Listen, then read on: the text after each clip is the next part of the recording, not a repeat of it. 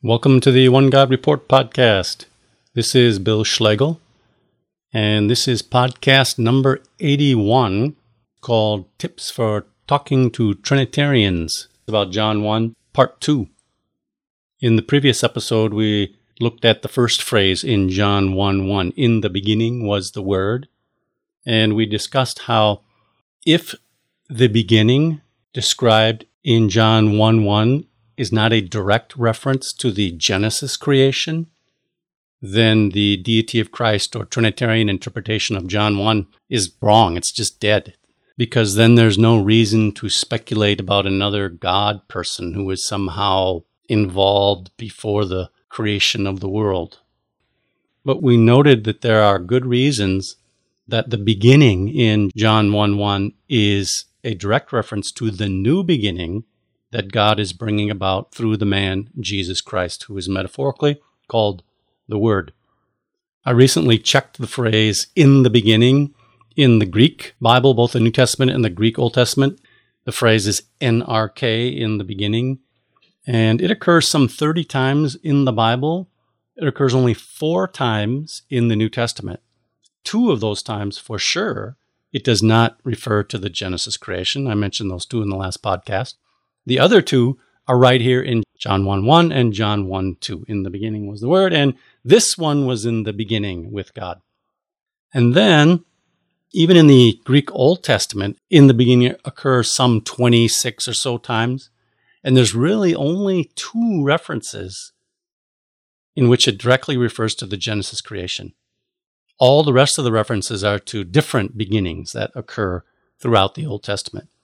So, this is another reason to understand that in the beginning of the Gospel of John is a reference to a new beginning in the man Christ Jesus. So, if the beginning in John 1 1 is not the Genesis creation, like I say, Trinitarianism, deity of Christ, speculation, it's all dead because there's no second God figure back there in the Genesis creation. Now, in the current podcast, we're going to look closer at John 1 1 mostly. And there's going to be another thing that I'll suggest that if the Trinitarian interpretation is wrong, Trinitarianism is dead. It's going to be their interpretation of who God is in the phrase, and the Word was God. If they're wrong about that, Trinitarianism's dead. So let's get to the rest of the text of John 1 1. John 1 1 is often broken down into three parts John 1 1a, in the beginning was the Word, and then 1 1b, and the Word was with God, and then 1 1c, and the Word was God. John 1 1a, in the beginning was the Word. Now, I believe that people are right in recognizing that the Word is a metaphorical title for Jesus.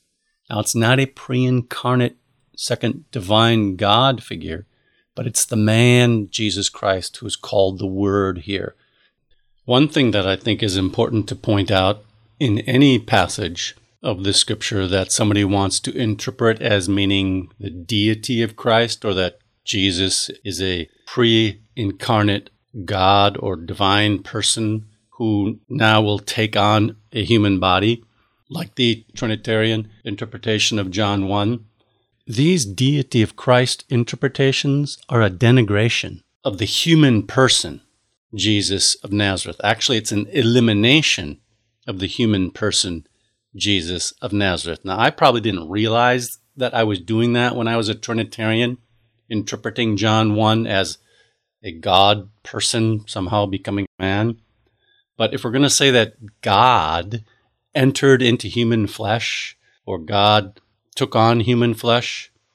This is the cost the elimination of the human person, Jesus Christ of Nazareth. Otherwise, Jesus would be two persons a God person and a human person. For the Trinitarian, the person is that pre existent God person, not the human person, Jesus the Messiah from Nazareth. Now, John 1 1b continues The Word was with God. This is a phrase that can be understood as a unique relationship that the man Jesus had with God while he was on the earth. just like Moses. There's parallels with the man Moses in this first verse. Now, that's the book of Exodus, that's not Genesis. We've got typology, parallels with the Old Testament, quite a few parallels in the Gospel of John with the Old Testament, not just Genesis, but as well Exodus. Moses is a man who is with God. He was on the mountain. He had a special relationship with God. He had a mediatorial relationship between the people and God, as Jesus does the phrase was with God is interesting because it's really a Greek preposition that means toward or in the direction of, oriented toward. Usually a word is something that comes out from God. But here it is with God in the sense of being toward God. This is another indication that a person is being described here metaphorically by the word word, logos. And I think as well, the Gospel of John is saying this because he's comparing, he's already starting to tell us that Jesus is preeminent to John the Baptizer. John 1 1b, and the Logos was with God, is basically repeated and emphasized in verse 2. This one was in the beginning with God. Compare that to John the Baptizer in verse 7. This one was not the light, but came to bear witness. Let's note that the Gospel of John declares two times in the first two verses that the Logos was with God. This emphasis differentiates the Logos from God. The Logos is differentiated from God, not just from the Father. He doesn't say the Logos was with the Father, but was with God two times here. Just like Jesus differentiated himself from God quite often in the Gospel of John, not just from the Father, but from God. Believe in God, believe also in me, Jesus said. The differentiation is between the Logos and God, two times within the first two verses of the book. And then in the third phrase of John chapter 1, called John 1 1c, you have this phrase, the Word was God. And for most of the Trinitarian world, then they think that this is a declaration that Jesus is deity, ontologically God. Ontologically means having to do with being or in essence or in nature. This is supposedly a claim that Jesus was deity. So, is John making a statement about the essence or the being of the Logos here? that the Logos was literally deity? Let's take a look at a few other ways, and I would suggest better ways to understand the phrase the Logos was God. But before we do, we can point out another problem with the Trinitarian interpretation of John 1 1, and that is they change the meaning of the word God here. You can ask a Trinitarian, you say, okay, let's read this. You'd say, in the beginning was the Word, and the Word was with God. Now, is God the Trinity there? No, He's not the Trinity. God there is the Father. Okay, that's right.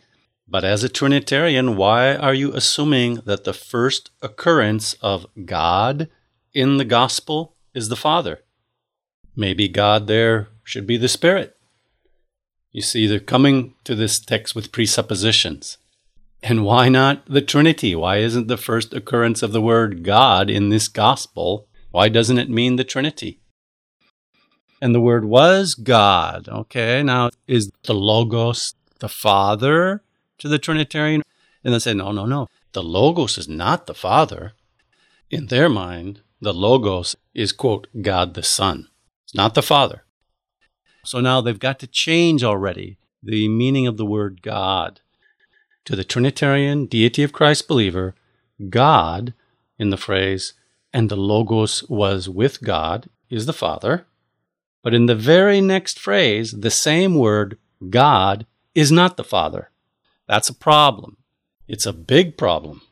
Because when one looks at John 1 1 in the Greek text, there's only one little word separating the two occurrences of God. It's the word and. If you can, I recommend taking a look at John 1 1 in an interlinear Bible. where one can see both the Greek and English or whatever other language together on a website like Bible Hub. In Greek, the word order of John 1 1 is like this The Logos was with God, and God was the Logos. A person is going to have to bring presuppositions to the text to make the two occurrences of God, Theos, in John 1 1, separated by the little word and to mean two different things. Again, to the Trinitarian, God is the Father in John 1 1b, but God is not the Father in John 1 1c. Actually, to the Trinitarian, John 1 1c, God was the Logos, or the Logos was God, doesn't really even mean the Son. It means deity. This is what the Trinitarian interpretation of John 1 1 has to do. God in John 1 1 are two different meanings for the Trinitarian.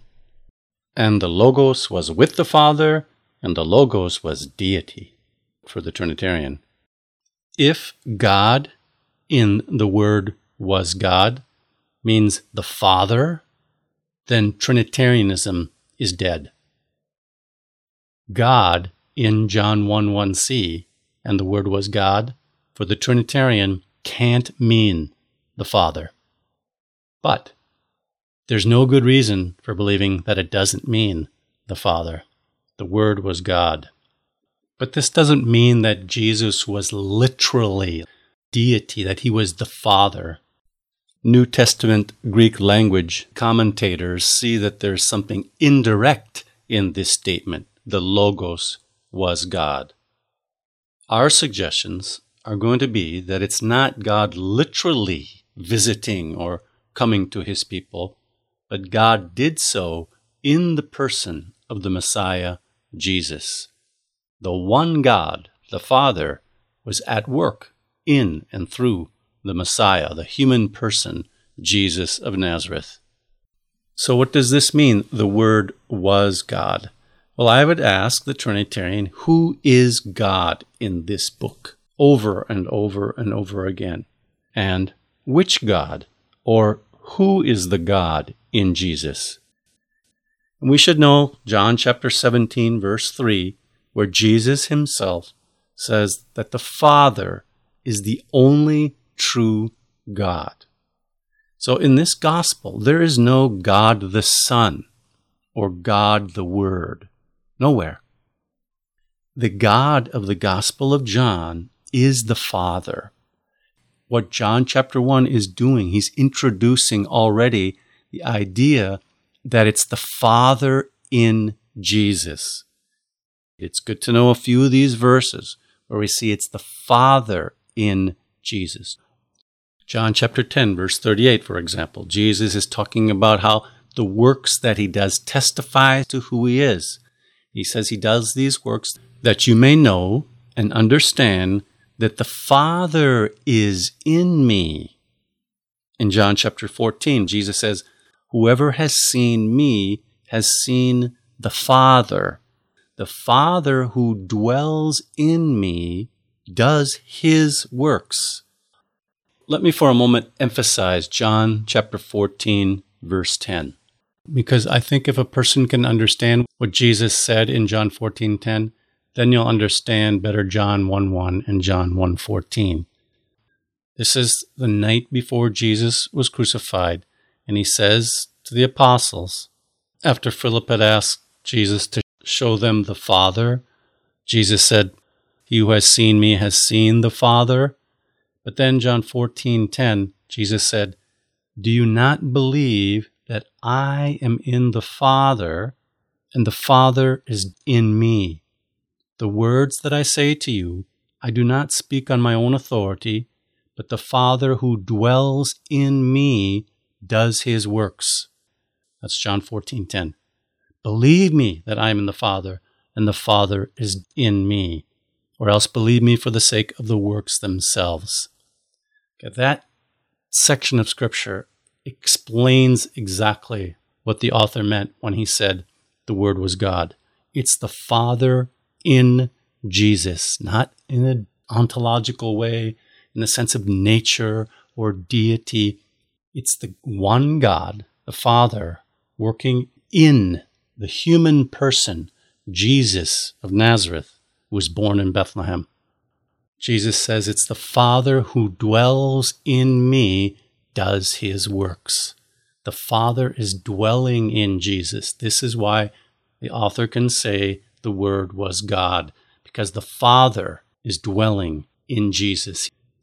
I'll say this again. If the Word was God, the Logos was God of John 1 1c, means the Father, Trinitarianism, and actually Arianism as well, are dead.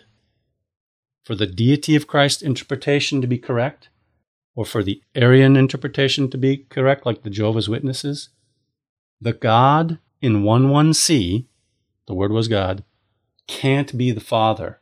They have to change the meaning of the word God from John 1 1b, and the Word was with God, to 1 1c, and the Word was God. They have to change the meaning of God within a, a half a breath. So, God in John 1 1c, and the Word was God, that God is the Father.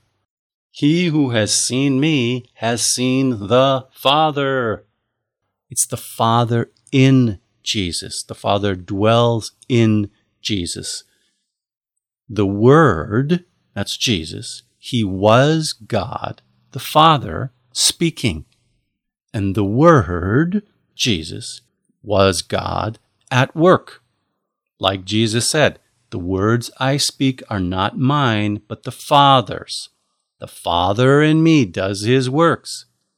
When we read the Gospel of John, we don't hear Jesus telling us that he is another God distinct from the Father, a God the Son or a God the Word. Rather, Jesus tells us over and over in this Gospel that the God in Jesus is the Father. God's Word is not literally God but the Word is the channel through which or through whom God does things. Perhaps one way of illustrating this would be if you have a Bible, you take the Bible and you hold it up and say, This is the Word of God, right? This is the Word of God. Yes. Trinitarian deity of Christ, people will say, Yes, that's the Word of God. And then you put it down, you point at it, and you say, Is that God? Not literally. God is not literally paper and ink. That's not his substance. That's not his essence. Paper and ink is not God's being. But in some way, you can understand that the Bible, the Word of God, is God. Because God's Word is the record, the evidence of God at work. The historical record in the Bible, the Word, was God revealing himself to Israel and to all humanity. Instead of interpreting the Logos, the Word was God, in an ontological way, meaning that the Logos had a divine nature, what does this mean if we can look at the Bible, paper and ink, and declare that was God? The Logos was God can be understood in other ways instead of a declaration about the divine nature of the Logos, consider the idea that the Logos was God is a statement about God in action or God at work. God's Word was God because it's God at work. And with Jesus, God's Word, the Logos, was God because He was God in action, God at work. So here are four other ways that the Logos was God can be understood in the sense of God at work. And I think probably all of these ways the man Jesus Christ is in a certain way or was God. First, the Logos was God could be understood as God's presence. God is present in the Word of God. Secondly, the Logos is the power of God we see that the Word of God has power. It changes people's lives, it gives new life. A person can be born again through the Word. So the Logos, the Word of God, is the power of God. Thirdly, the Logos was also the manifestation of God. The Word shows God, reveals God. We perceive God in the Word. We understand He's there. He's revealing Himself to us in the Word. And another way to understand that the Word was or is God is that the Word represents God. This is agency. This is God giving His Word, sending His Word that represents God. The man Jesus of Nazareth, in the biblical sense of being sent, that means empowered and commissioned by God. The man Jesus of Nazareth was sent by God, and he represents God. Jesus is said to be sent some 40 times in John's Gospel. So he represents God. Jesus said, Whoever receives me receives him who sent me. Who sent Jesus? The Father. So to receive Jesus is to receive God, the Father. Jesus said, Whoever sees me has seen God the Son. No, sorry, I couldn't resist. Jesus said, Whoever has seen me has seen the Father. The Father in me does his works. John 14, 9 through 20. This is agency. This is representation. This is the presence of God. The Word was God in these various ways. I would suggest that interpreting the Word was God, understanding the phrase the Logos was God, that Jesus was God in action. These ways that I've just listed presence, power, manifestation, representation, or agency this is the way that a biblical thinker would interpret the phrase.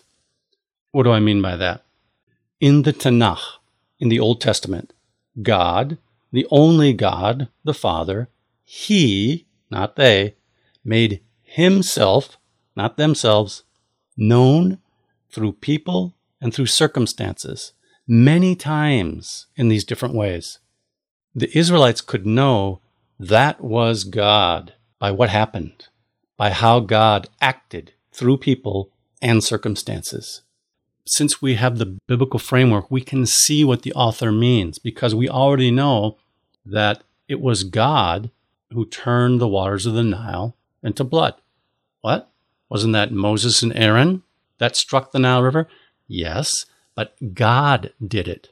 So Moses and Aaron were his agents. They were the means by which he did this. Who brought the Israelites out of Egypt? Was it Moses or was it God? Moses was God's agent. Moses was God's representative. He was an indication of God's presence and power. But the power is God's. So God brought Israel out of Egypt and through the Reed Sea. The presence of God was known, understood, and perceived then. Who defeated the Canaanites in the promised land? Who removed the Canaanites from the promised land? Was that Joshua or was that God? The Bible says God brought Israel into the promised land. Well, I thought that was Joshua. No, it was God that did that. The Bible actually says that Yahweh, Yudhevavhe, God, slew King Saul. God killed King Saul. What? I thought Saul was killed by the Philistines up on Mount Gilboa. Well, God killed King Saul. That was God. So, this is the biblical way of understanding the presence and the power, the manifestation of God, that God is represented and He does things through humans in many cases and circumstances too. This is the way that a biblical thinker, I would suggest the Jewish audience that received this writing in the first place, this is the way they would understand that something or somebody was God. The Logos was God at work, God's presence, His power, Him manifesting Himself. The Logos is representing God. So, John 1 1c, the statement, the Word was God, it's not an ontological statement about being. Like the Gentile church fathers beginning in the second century started to take it, and most Christians still take it today. It's interesting how Westerners, probably fair to say descendants of Greek and Latin thinkers, we can't seem to understand the phrase was God in some other way other than being about the essence or the being of the Logos. But rather, when Jesus spoke, God, that is the Father, spoke, not God the Son. When Jesus healed the sick or raised the dead, the Father was at work healing the sick and raising the dead. When Jesus was raised from the dead, the Father was at work in him. God is the source of his word. And now in the new creation in the Gospel of John, Jesus is the word. But the word itself is not the source. The source is the Father, it's God. God is behind his word, you might say. He's the one who sends it out, he's the one who speaks it. We don't literally see God, but we perceive and understand that this was God at work through his word. You can see this parallel as well. You have confirmation in the in the epistles of Paul, for instance, in 2 Corinthians 5, 18 and 19, where Paul says, All this is from God, who through Christ reconciled us to himself and gave us this ministry of reconciliation. That is, God was in Christ, reconciling the world to himself. So God, that's this is the Father, this is not the Trinity, this is not God the Son, this is God the Father was in Christ, in the Messiah, reconciling the world to himself. This is the kind of thing that the Gospel of John is saying. It's the Father in Jesus that makes John say the Word was God. Now, let me mention some more reasons why the Gospel of John, why the author of the Gospel of John, calls the man Jesus the Word. Several reasons, but among them, as we just describe all these other ideas of the presence of God and the power of God in His Word. But this Gospel, especially, has Jesus simply speaking and things come to be. Through the spoken words of Jesus, which are the words of the Father, there's a renewal of creation. John chapter 5, there's a man who's lame. He's been lame for 38 years. And Jesus comes and simply speaks, Get up. He doesn't touch him, he doesn't put his hand on him, no hocus pocus and potions and so forth, anything like that. He simply speaks. Jesus is the Word of God. Jesus is God's channel through which God brings about renewal and healing. Compare Psalm 107, verse 20. People were sick and they cried out to Yudhevavhe, to God. And then, quote, He sent forth His word and He healed them and delivered them from destruction, unquote. Likewise, God sent the man Jesus, the Word, and healed people. God was at work healing through His Word. And Jesus can speak and the dead come out. Simply his voice, he said, Lazarus, come forth. And the dead man came alive. Like Jesus said, John chapter 5, verse 25, the hour is coming and now is when the dead will hear the voice, the Son of God, and those who hear will live. So the power of God is in Jesus, it's in his spoken voice. This is the reason that the author can call Jesus the Word. God is at work through him to renew, to recreate, to bring things about, to make things happen. And the author saw this in Jesus. And this is one of the reasons that Jesus is called the Word here in the beginning of this gospel. And another reason that Jesus is the Word is because it's the creation of new life that comes through him. When God spoke, things came to be. And with Jesus, through Jesus, things come to be. But again, the Word is not the source of this creation, but He's God's instrument or channel. God is the source. God's Word is not the source. Saying that the Word was God is another way of saying that it was the Father in Jesus who spoke and did the works. See John 10 38, 14 10. You can see the same thing in the book of Acts, chapter 2, verse 22.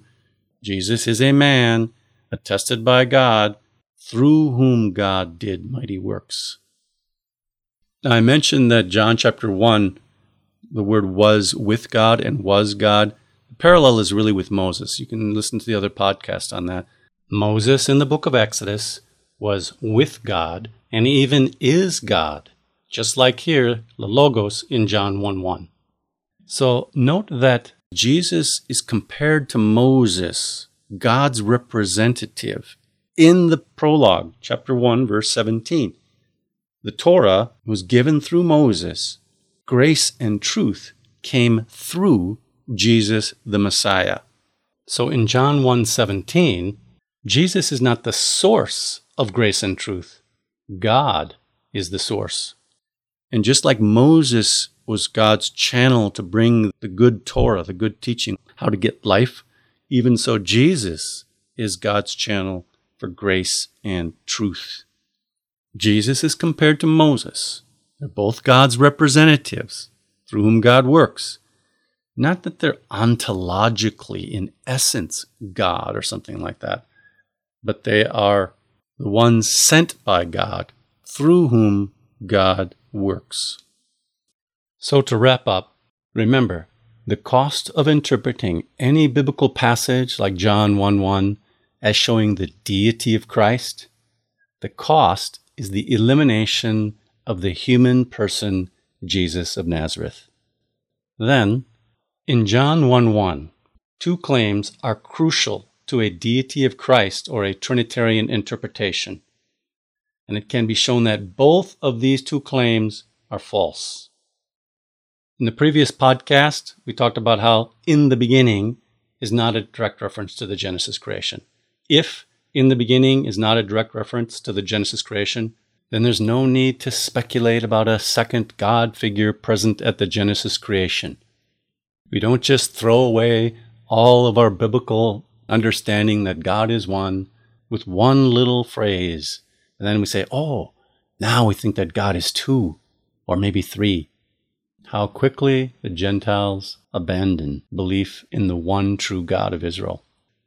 And then, secondly, as we've talked about in this podcast, for the Trinitarian, God in John 1 1c, the phrase, the Logos was God, cannot be the Father. But in this gospel, over and over again, both Jesus and the author tell us that the God that was in Jesus was the Father. The deity of Christ interpretation contradicts the Gospel of John. The deity of Christ interpretation insists it was God the Son or God the Logos that was in Jesus. But Jesus in John's Gospel said over and over again it was the Father in Jesus. The only God in Jesus is the Father. Jesus said, Do you not believe that I am in the Father and the Father is in me? The words that I say to you, I do not speak on my own authority, but the Father who dwells in me does his works. John 14:10. So we've seen a better way to understand the phrase was God, the logos was God, is that Jesus, the word, the logos, was God in action. God the Father at work. God's presence, God's power, the manifestation of God, representing God. In all these ways, the Logos was God, the Father. In the next podcast, I'll plan to do one more tips for talking to Trinitarians about John 1 as we look at some of the rest of the verses in the prologue of the Gospel of John. Ishma'u anavim v'yismachu. The humble will hear and rejoice.